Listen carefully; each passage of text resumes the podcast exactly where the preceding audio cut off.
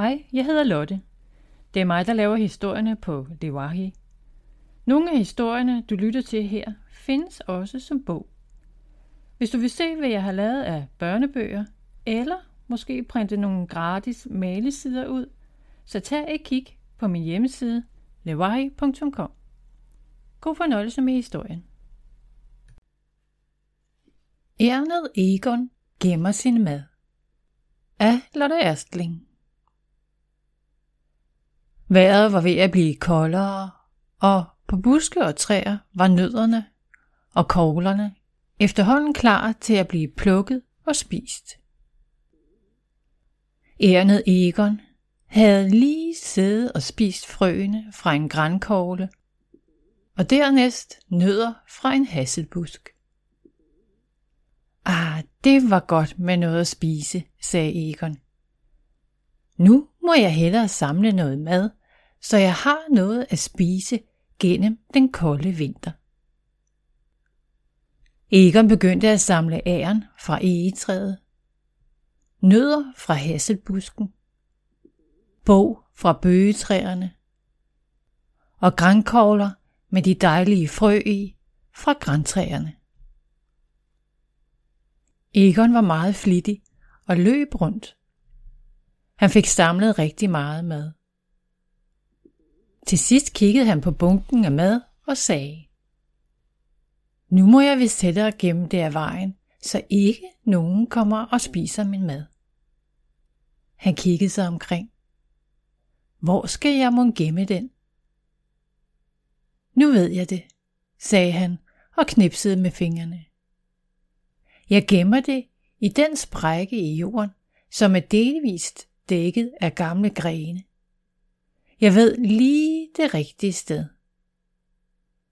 Egon samlede så meget af hans mad op, som han kunne holde i sine arme. Han kunne næsten ikke kigge over den bunke, han holdt, fordi den var så stor.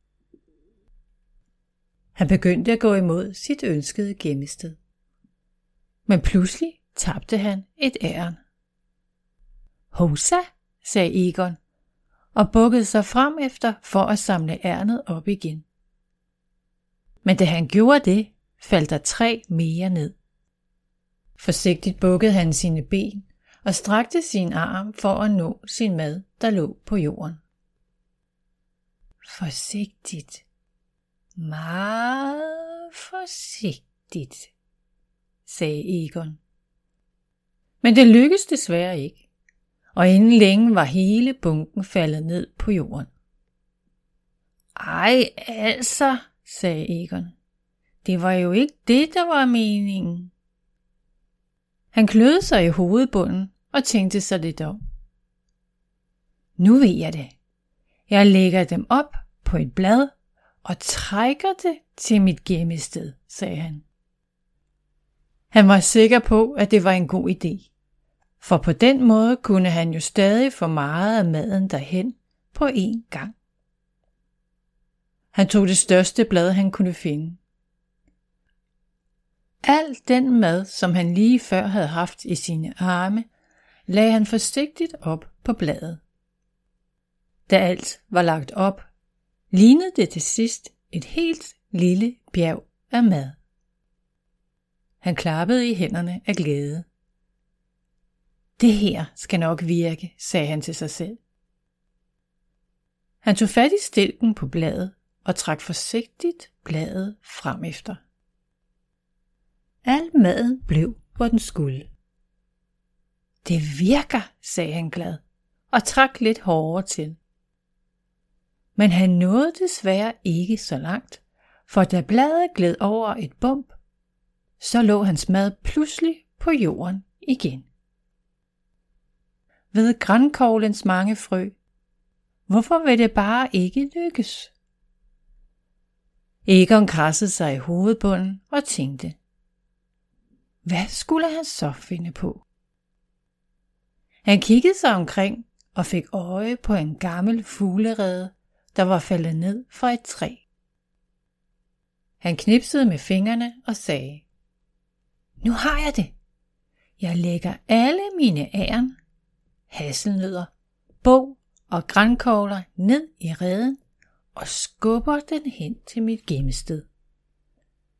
Og det var lige, hvad han gjorde.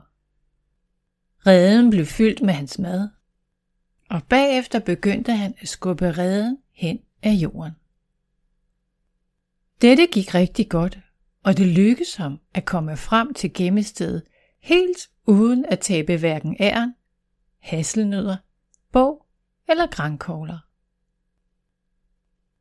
Da han havde lagt sin mad ned i revnen i jorden og sørget for, at ingen kunne se, at det lå der, så skubbede han reden tilbage til alle de andre nødder, han havde samlet tidligere. Igen blev reden fyldt med æren, hasselnødder, bog og grænkogler. Og igen skubbede han reden fyldt med mad hen til et gemmested i jorden. Dette gjorde han flere gange, indtil den bunke, han havde samlet, til sidst var helt væk. Han klatrede op i et græntræ, snuppede sig en grænkåle og begyndte at spise frøene, der lå i den. Han smilede glad, mens han stod og spiste frøene. Nu var han sikker på, at han ville have nok mad til hele vinteren. For det var kun ham, der vidste, hvor maden lå. Slut finale Hestehale